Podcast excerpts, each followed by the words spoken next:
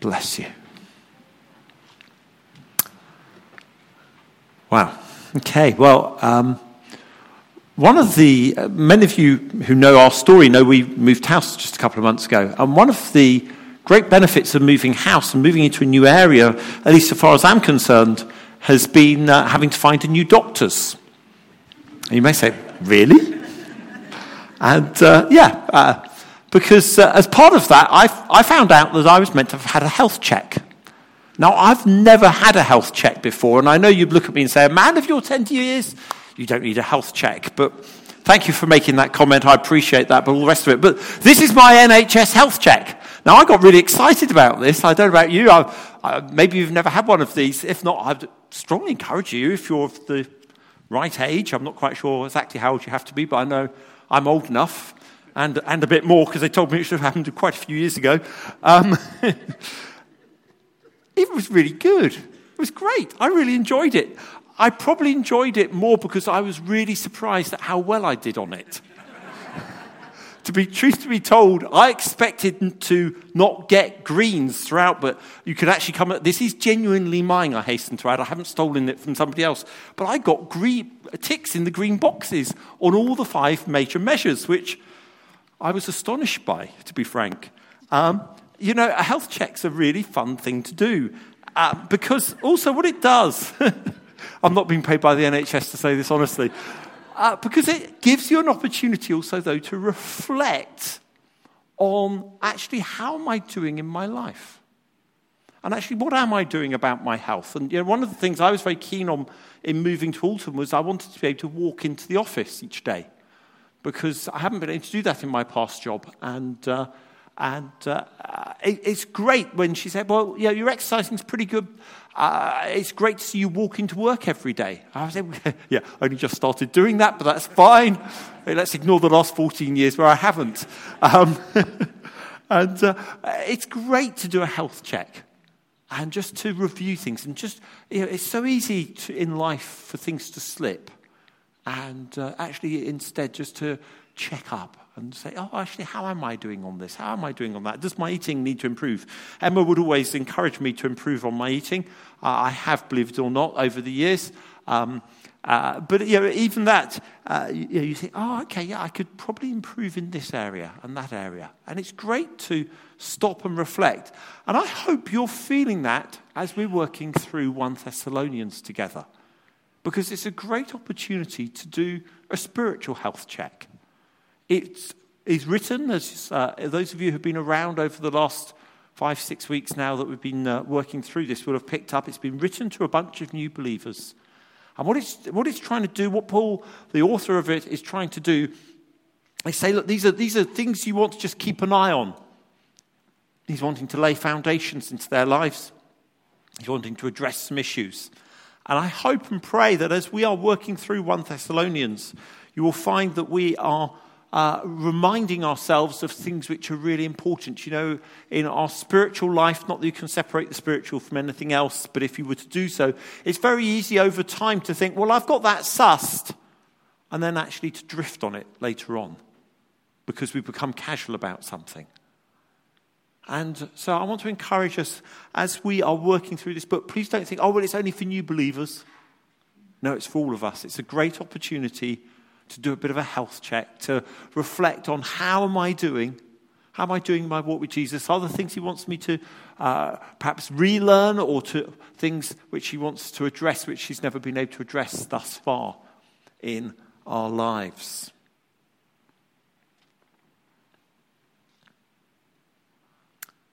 So, we're going to read a passage from 1 Thessalonians in a moment. Before we do so, let's just ask Jesus to help us. Father, it's your word. You've inspired it. We know that in your word there's everything we need for life and godliness. And so we want to ask, Father, today, would you, great physician, come and highlight what we need to hear? That we take another step, step on that journey together today or whether there's things we need to highlight in our spiritual health, in perhaps what we think or how we deal with things. Lord, We want to give you consent. Come and highlight them. Help us to hear them. And help us to trust you to address them for your glory, for your honor. Amen. Amen. We're, uh, uh, we've got to the last part of 1 Thessalonians 2. So if you've got your Bible with you, you may want to turn to it. No problem if you haven't got a Bible with you, though. I'll be reading it anyway. We're going to start in verse 17. And uh, it starts as this But, brothers, when we were torn away from you for a short time, in person though not in thought, out of our intense longing, we made every effort to see you for we wanted to come to you. Certainly, I, Paul, did again and again, but Satan stopped us. For what is our hope? Our joy, or the crown in which we will glory in the presence of our Lord Jesus Christ when he comes? Is it not you? Indeed, you are our glory and our joy. So when we could stand it no longer, we thought it best to be left by ourselves in Athens. We sent Timothy, who's our brother and God's fellow worker, in spreading the gospel of Christ to strengthen and encourage you in your faith, so that no one would be unsettled by these trials. You know quite well that we were destined for them. In fact, when we were with you, we kept telling you that we would be persecuted. And it turned out that way, as you well know. For this reason, when I could stand it no longer, I sent to find out about your faith. I was afraid that in some way the tempter might have tempted you and our efforts might have been useless. They may say, well, Andrew, that's an interesting passage to preach from, isn't it? Well, it's really Paul's just telling a bit of the story, what's been going on. But actually, within that, I believe, firstly, we find there is a real insight into the heart of an apostle.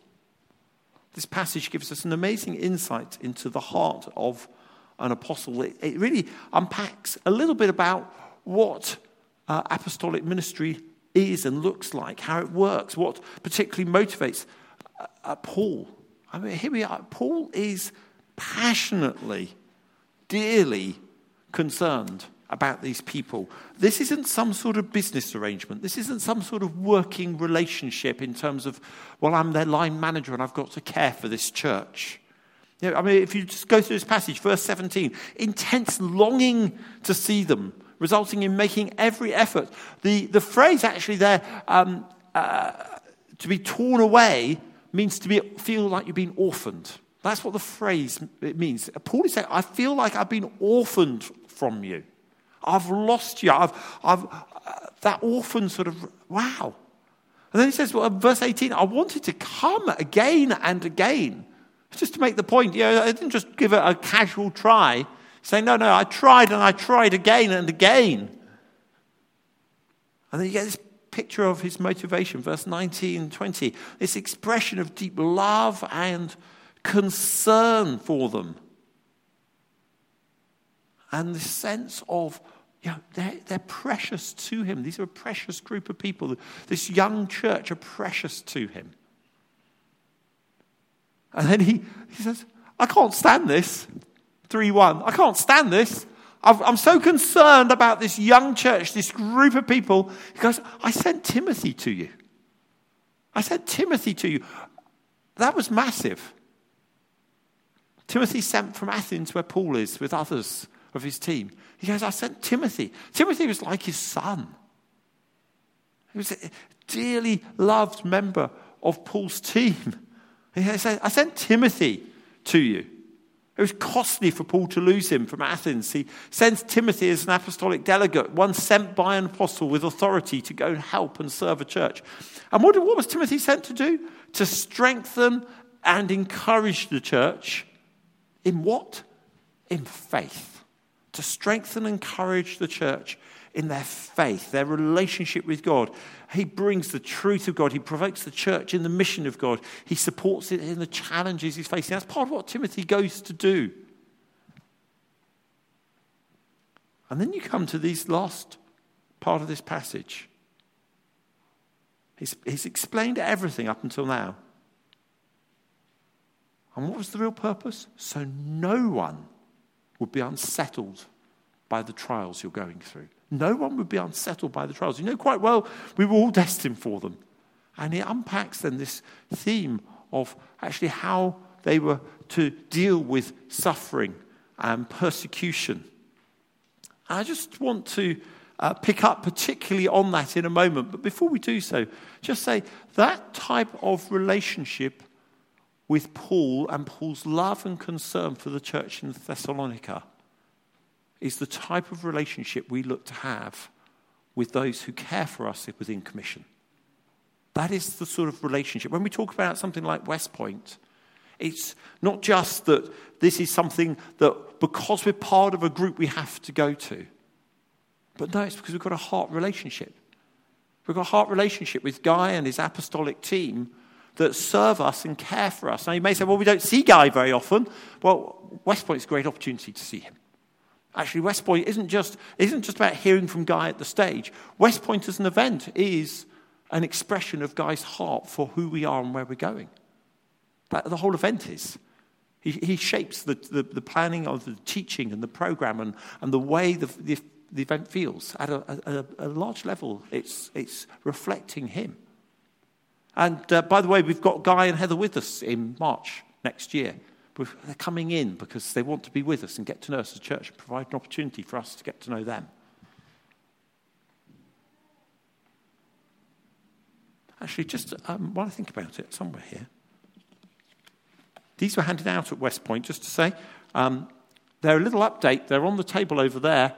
They, uh, look at that. Isn't that clever? They fold out. Just, it's sort of an update on our story, our journey together as a family of churches as commissioned. So if you weren't at West Point, if you're at West Point, you should have got one of these. If you weren't at West Point, they are over there on the table. They got a picture of a tent on a hill saying Adventure Together, 27th 2017 update. I would encourage you to pick one of those up. So encouraging just to hear what we're doing as a family of churches together.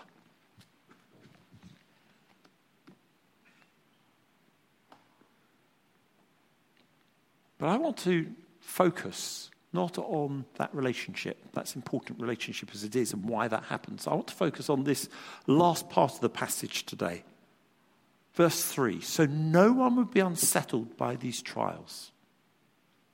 So no one would be unsettled by these trials. It's an interesting phrase, isn't it? Well, don't trials unsettle you? Yeah, isn't that what trials are for? You know, the very nature of a trial, when we go through a trial, don't we feel unsettled?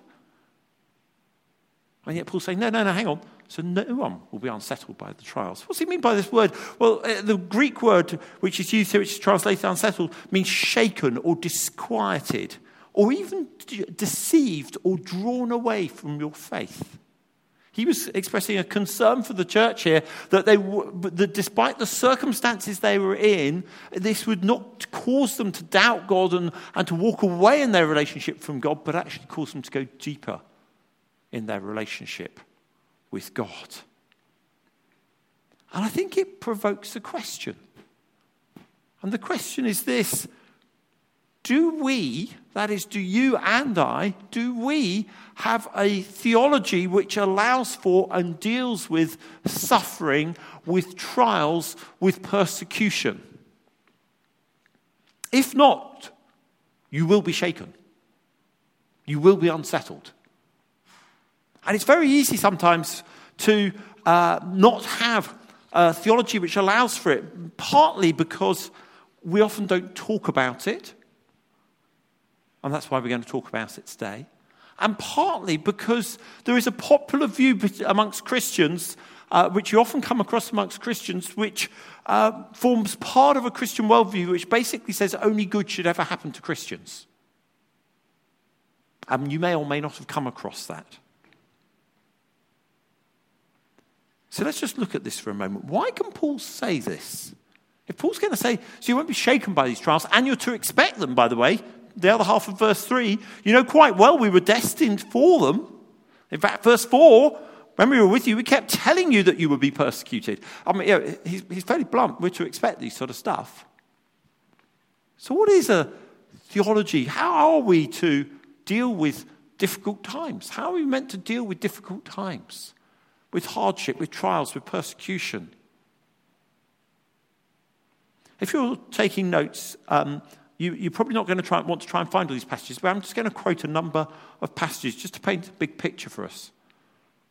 You see, throughout Scripture, New Testament particularly, it's very clear that Christians will have trials and hardship. For example, John 15, well known passage. If you've been a believer some time, you'll probably say, yeah, passage about uh, God being the vine and us being the branches. Really powerful passage. It's one of those sort of warm, fuzzy moment passages in one sense, in terms of how God wants to nurture us and help us to grow in Him. But it also talks about being pruned.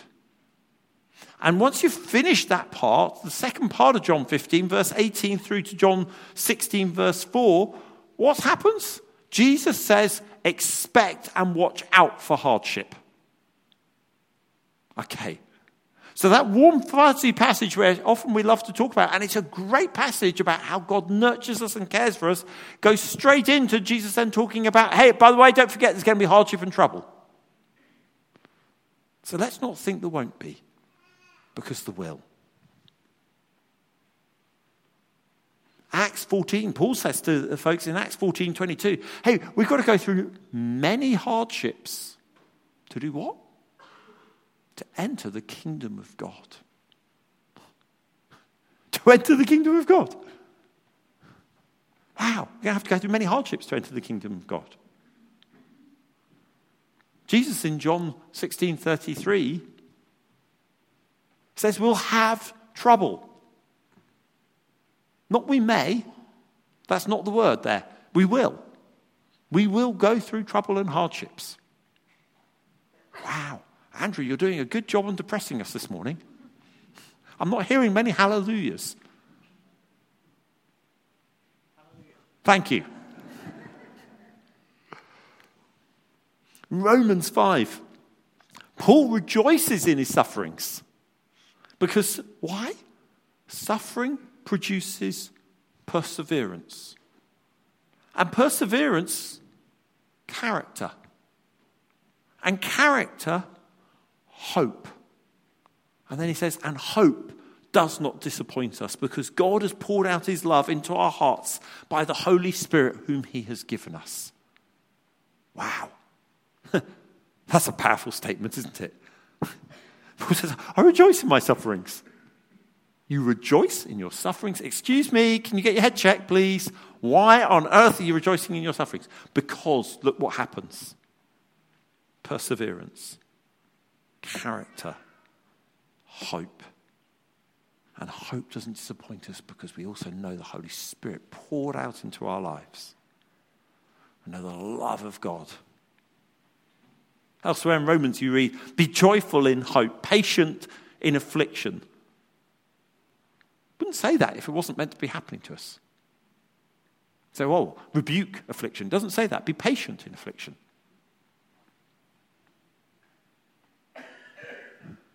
Two Timothy three verse twelve. Everybody who pursues the Christian life will be persecuted. It's part of being a Christian. Will be persecuted. Wow, really? Yeah will be persecuted. For everyone, this is what it says everyone who wants to live a godly life in Christ will be persecuted. Not maybe, will be. Wow. 1 Peter 1. Peter tells folks in his letter how we will all have to suffer grief in all kinds of forms. Why? So your faith may be proved to be genuine. so your faith will be proved to be genuine. Wow. Suffering proves our faith, hardship proves our faith. And, he goes on to say, result in praise to God. wow. So, actually, how we handle suffering, how we handle hardship, that can result in praise to God and glory to God. Friends, I trust you're starting to pick up with some of those from some of those passages. We all need to have an understanding that we will suffer all for all different types of trial and tribulation and hardship and persecution. Some of which will be particularly because of our stance with the gospel, but not exclusively. And it's not due to a lack of faith, but it's because God wants to use these things for his glory and honor. And in so doing, that he will work in us and produce godliness, godly character in us. Wow. Do you know what, though? It's how we deal with these things that's important. It's how we deal with them. You see, it'd be very easy for me to create this sense as I'm preaching this morning, well, therefore we just got to welcome it all. Let's go and look for hardship. Let's go and wind people up so they persecute us because it's what we're meant to have. And we could develop some sort of masochistic tendency of, well, I'm just looking for more trial and hardship and persecution. No. You'll be glad to know. No. but it could be the opposite, where we go, well, we're not meant to have anything. Surely we're not meant to have anything. It's just the devil. We've got to rebuke it. No. So, how are we, how would our understanding, how would our theology of this affect us? Well, I'd like to suggest four things. First of all, we need faith and grace. See, these trials and tribulations, hardships, they create an opportunity to grow in the grace of God. I, where we look to God to get us through the situation we're in. It's an opportunity to grow in the grace of God. But it's also an opportunity to demonstrate our faith in God in the way in which we go through this. It's an opportunity to demonstrate our faith in God through the way in which we handle it. Yet also, there is an opportunity to express our faith and to put our faith in God, in, sovereign, in God's sovereign hand at work, into action by praying and saying, God, I'm, I'm prepared to live with this if this is what you've got, but let's also put faith into action here. Now, God, would you heal? Now, God, would you set free? Now, God, would you, whatever the situation is? And there will be times where we see God's sovereign hand touching a heart or a life, and you go, wow, look at that. And Charlie was sharing that story about her dad today. I go, isn't God good? That's the grace of God. And that's faith in God outworked. That's wonderful. But actually, how we deal with these situations also can demonstrate our faith in God, that we don't fall to pieces when these things happen. And there can be an opportunity to grow in the grace of God in the midst of suffering and hardship and trial and persecution. And so we've got a, it's, it's a difficult, difficult line to walk along because Oh, it's not swinging one way too far or the other. It's looking for the sovereign hand of God at work. We pray for and believe in healing. We look for healing, but we also know that there are times where God will hold back his hand in whatever way he'll do it, however it happens, and he'll allow us to go through stuff. And we find grace at those moments, and we still trust God in those moments. Faith and grace. How we respond with these situations will be just as powerful a witness of our faith and of the kingdom of God. Can I make this observation? I believe it can take just as much faith, if not more, to dignify the trial we go through as to see it resolved. What I mean by that is sometimes, I, I, I want to tell you a story actually. It's about a lady, her name's Kathy. She was part of our church in Bournemouth many years ago, just after, in fact, we'd moved there. And Kathy, in her early 30s, developed breast cancer. Two young children, lovely husband, two wonderful young children. And uh, we prayed for healing for her. And praise God, she was healed. And we celebrated with her. And in fact, I think she ended up on a New Frontiers video, if I remember correctly, sharing her testimony of healing. Remarkable testimony of healing. Doctors were amazed that she was healed. Two years later, it returned. And we were like, what's going on? And we started praying again. And one day, Kathy came to see us as elders.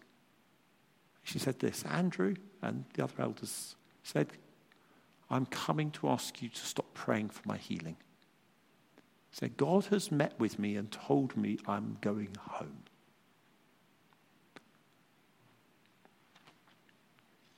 Sorry, emotions get to me even now. I'm going home, and what I want you to do is pray for my journey home instead.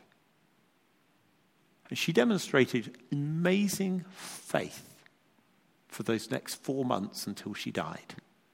Faith that God was calling her home, faith and certainty of where she was going, faith and certainty that God was in control of her life. She put the most incredible seeds of faith into her husband and into her children. Ones which they lived out. The kids are still going on with Jesus. I say the kids, they're now 20 and 17, I think, something like that. Because of the way she went through what was happening. And you know, friends, sometimes it can need as much, if not more, faith to dignify the trial as to say, no, no, no, I should be made better. Do you, do you get that? We need to hear God. We need to understand there are trials we will go through which God says, You're going through it. We need to understand that. Now, please don't hear me say, Therefore, I don't believe in healing. I do. and I'll always pray for healing. But there are times where we also need to hear that people's faith and where their journey is, and we need to understand what they are believing God for, not try to impose what we would want. Because it's very easy to go, Well, I want to pray this for you. No, no, how can I pray for you is a much better question to ask. Faith and grace. We all need equal measure of both of them. The second area is this it's prayer. It's expressing our dependency on God and trusting in the glory of God. You know, when we're in the midst of a trial or a difficulty, what's your reaction? Do you head to prayer? Does it cause you to go closer to God? Or do you do what I sometimes do, which is sort of remove my head and run around flapping my wings like a headless chicken? So easy to do the latter. But trial and tribulation, hardship, suffering, Let's let it take us to a place of prayer, a place of expressing our trust in Jesus. Let's let it help us to really ground out what we really believe, not just theoretically what we believe, but actually live it out. When we go through hardship, it can draw us so much closer to Jesus if we let it.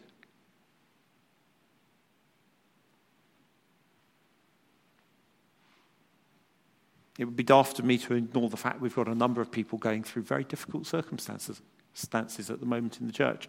I'm not preaching this because of those circumstances. I'm preaching it because this is what the word has for us today. But isn't it a word in season? Doesn't it feel like a word in season? To me, it does. Friends, let's pray more. Let's pray for one another. Let's hold one another up in prayer as we go through our circumstances, as we go on the journey God's got for us.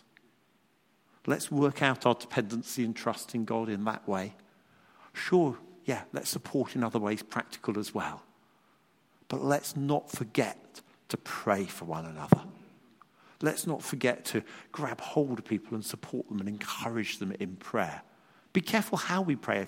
Ask people, how can I pray for you? Let's not just try and impose something of us on others. Let's understand the journey people are on. How can I serve you by praying for you? It's a powerful question. You know, prayer is a way of expressing faith.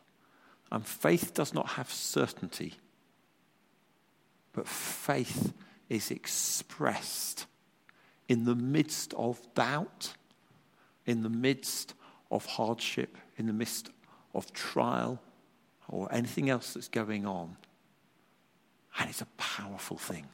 Let's exercise our faith through prayer. We're going to be praying together uh, a week on Friday. That's right, isn't it, Sean? I've got that date right.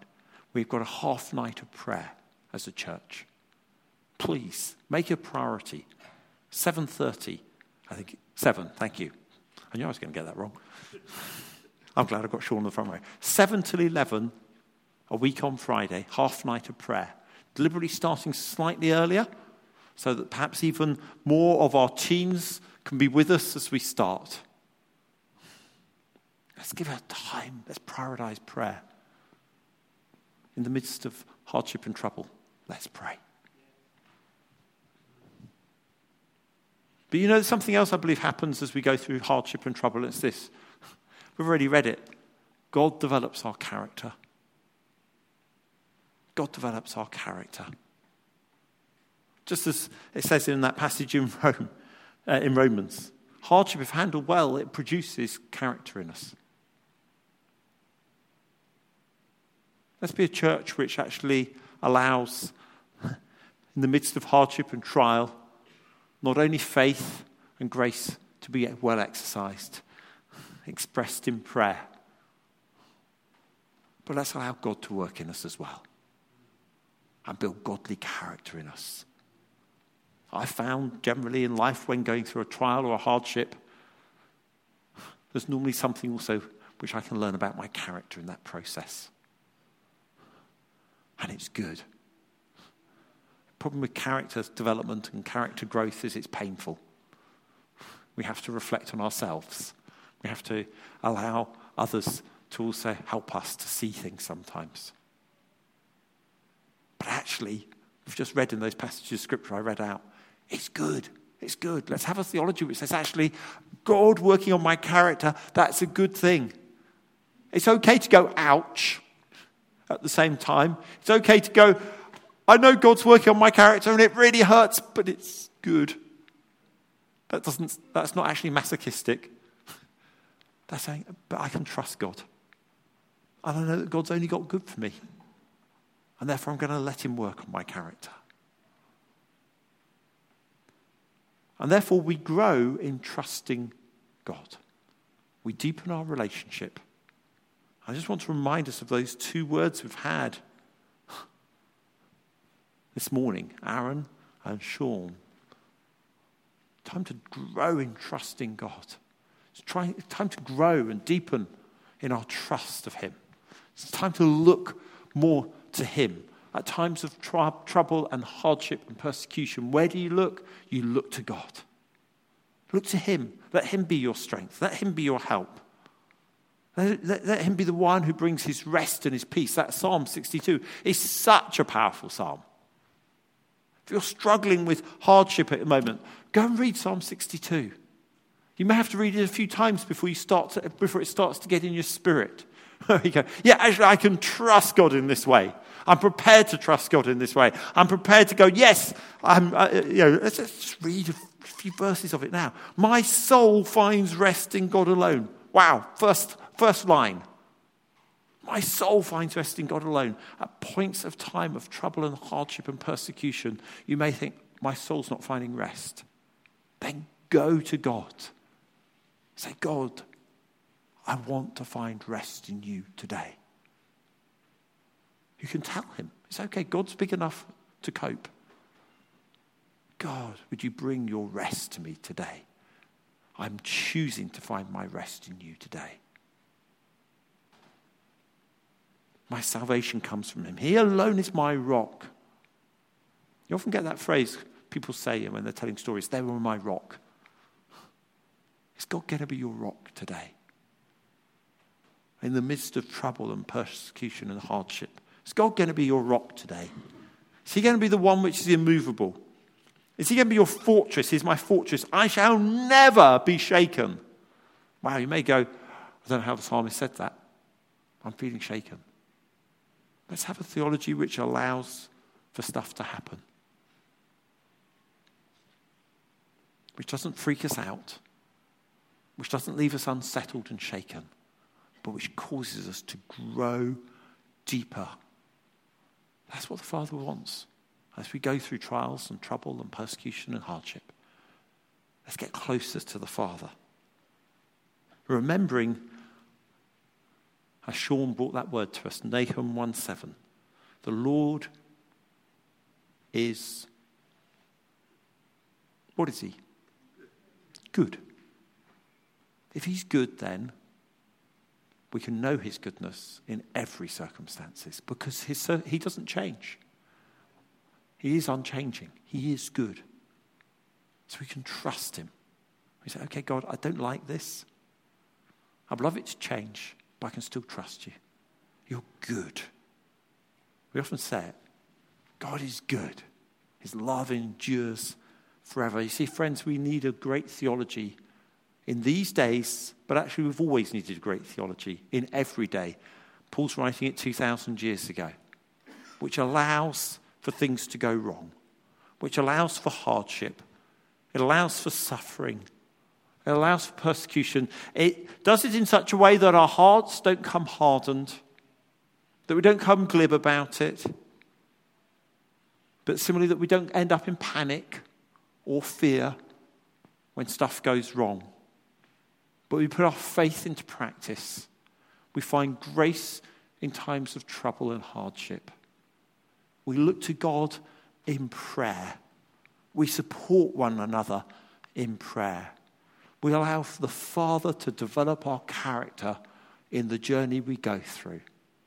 And we keep trusting Him in everything and keep our eyes fixed on Him. That's how we do it, friends.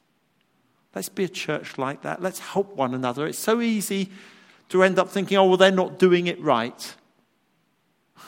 It's not the time to then, in the midst of hardship, say you've got it wrong.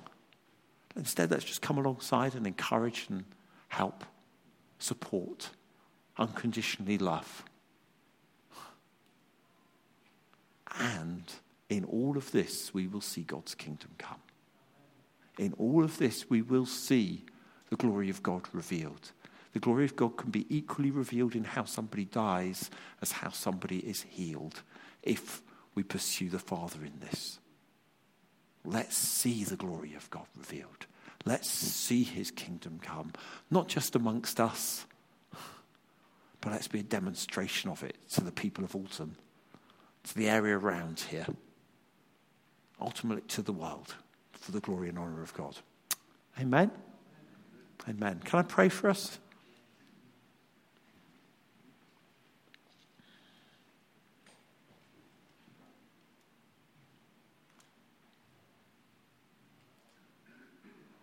Father, we have such a sense of you taking us on another journey and learning fresh things. And Lord, we want to say our trust is in you.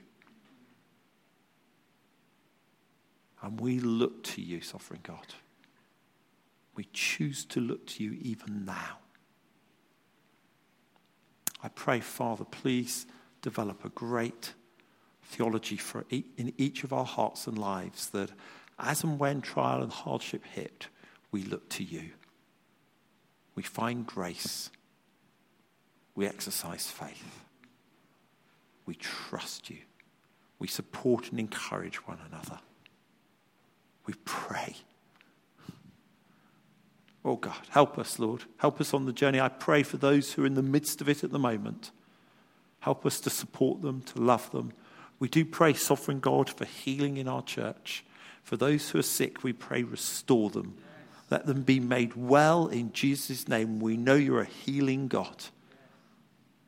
And yet, Father, within that, we also pray, let grace abound for every circumstance. Impart grace to each and every one, and whatever their situation is, to keep looking to you, to keep trusting in you, whatever, however, you're going to work these things through. For yours is the power, for yours is the glory, forever and ever. Amen. Amen.